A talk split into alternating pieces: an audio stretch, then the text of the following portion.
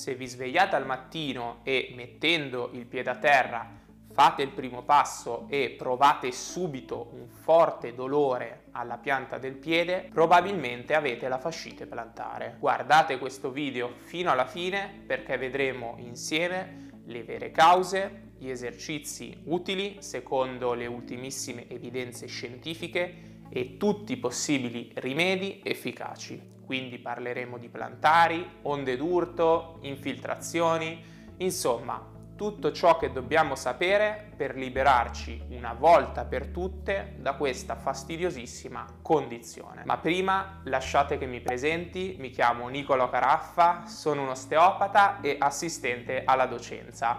Se siete nuovi sul canale vi invito ad iscrivervi e attivare la campanella delle notifiche così da non perdervi i prossimi video che usciranno. Dovete sapere che in questi anni ho curato tantissime persone che soffrivano appunto di fascite plantare. È una condizione davvero fastidiosa e si stima essere anche una tra le cause più comuni di dolore al tallone. Arriva infatti a colpire più di un milione di persone all'anno.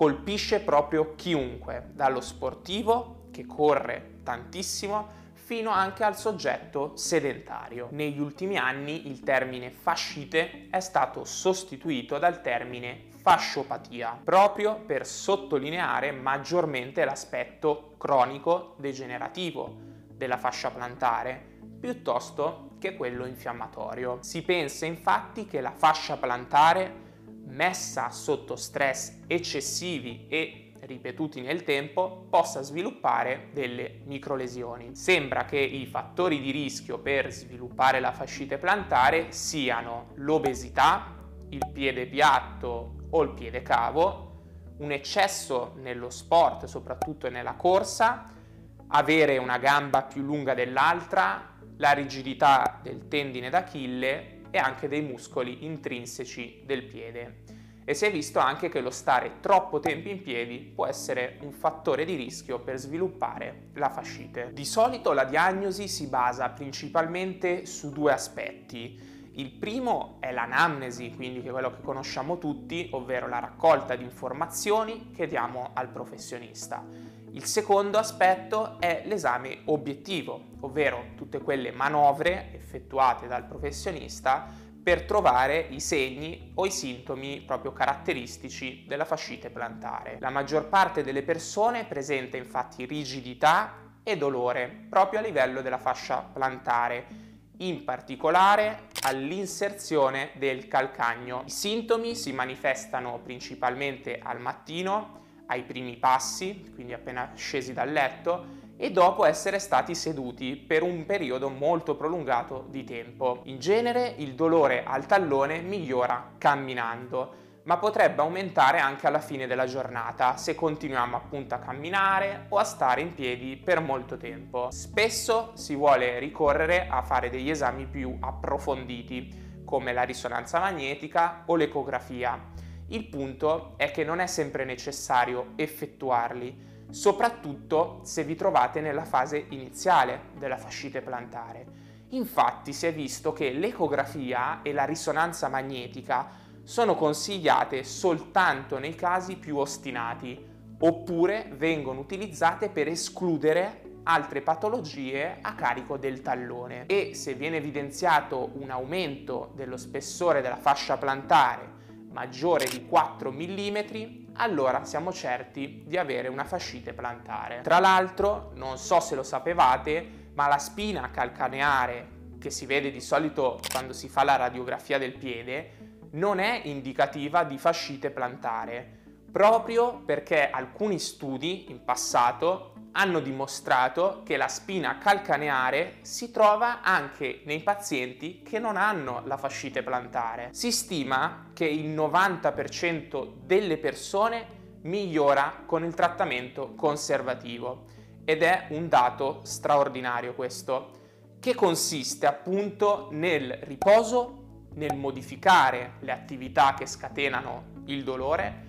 nel massaggio con il ghiaccio farmaci analgesici o antinfiammatori all'occorrenza, stretching ed esercizi di rinforzo che vedremo fra pochissimo. Se però il dolore al tallone persiste, allora dovranno essere presi in considerazione altri trattamenti come la terapia manuale, quindi l'osteopatia, i plantari, i tutori notturni o le infiltrazioni di cortisone. Nei pazienti con la fascite plantare cronica, quindi che dura da 6 o più mesi, si può anche considerare di provare con le onde d'urto o la fasciotomia plantare. Per quanto riguarda gli esercizi, ora ne vedremo tre. Il primo esercizio consiste nella mobilizzazione della caviglia, ci mettiamo in posizione di affondo con la pianta del piede bene a contatto con il pavimento. Da questa posizione andiamo a sbilanciarci in avanti con il peso del corpo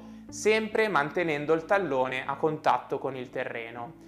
Arriviamo poco prima che il tallone si alzi, torniamo leggermente indietro e andiamo ad eseguire dei piccoli movimenti di oscillazione in avanti per un totale di due minuti consecutivi. Il secondo esercizio è un calf raise con asciugamano e serve per rinforzare la muscolatura della gamba ci si posiziona con le dita dei piedi sopra l'asciugamano in modo che siano piegate al massimo. Ogni ripetizione consiste in 3 secondi di salita e 3 secondi nella fase di discesa. Ci si ferma poi per 2 secondi e successivamente si esegue la prossima ripetizione. L'allenamento della forza con alto carico, come in questo caso, può aiutare a ridurre più rapidamente il dolore. In totale eseguiamo 3 serie da 12 ripetizioni con un minuto di pausa tra le serie. Il terzo esercizio consiste nello stretching della fascia plantare. È stato dimostrato che questo allungamento è in grado di ridurre il dolore in caso di fascite plantare. Da seduti andiamo ad accavallare la gamba interessata sopra l'altra Successivamente prendiamo la base delle dita dei piedi e la tiriamo indietro verso lo stinco finché non sentiamo un allungamento nell'arco del piede.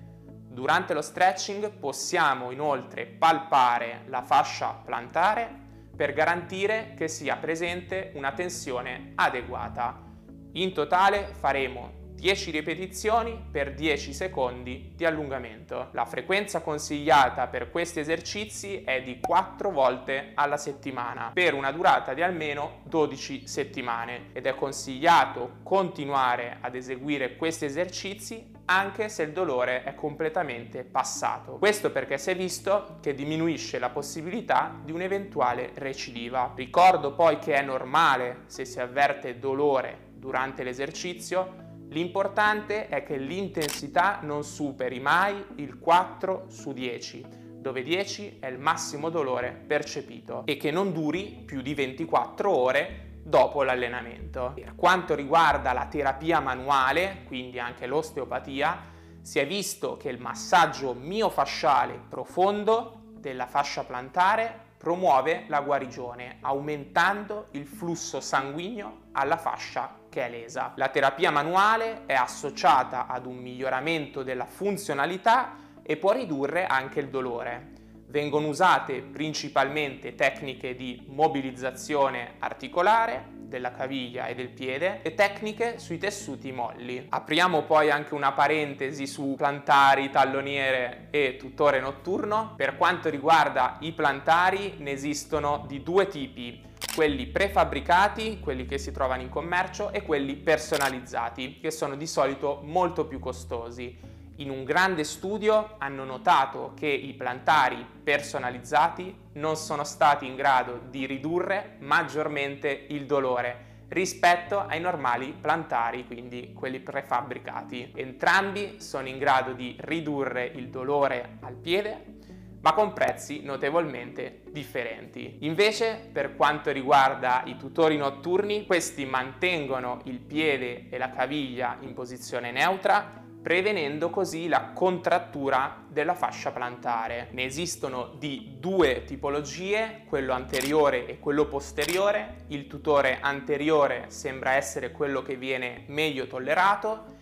Entrambi però possono migliorare il dolore causato appunto dalla fascite plantare. Probabilmente poi avrete sentito anche parlare di infiltrazioni. Le infiltrazioni di cortisone sono spesso utilizzate proprio nel trattamento della fascite plantare, acuta e anche cronica e si è dimostrato proprio che sono efficaci. Però bisogna valutare sempre i possibili rischi che sono l'atrofia del cuscinetto adiposo e la rottura della fascia plantare. Può capitare però che la fascite plantare diventi cronica e che non accenni a migliorare. In questo caso può essere utile un tentativo di onde d'urto extracorporee o la fasciotomia plantare, ovvero un intervento che generalmente viene eseguito quando appunto tutte le misure conservative sono state inefficaci. Se questo video vi è stato utile fatemelo sapere lasciando un mi piace,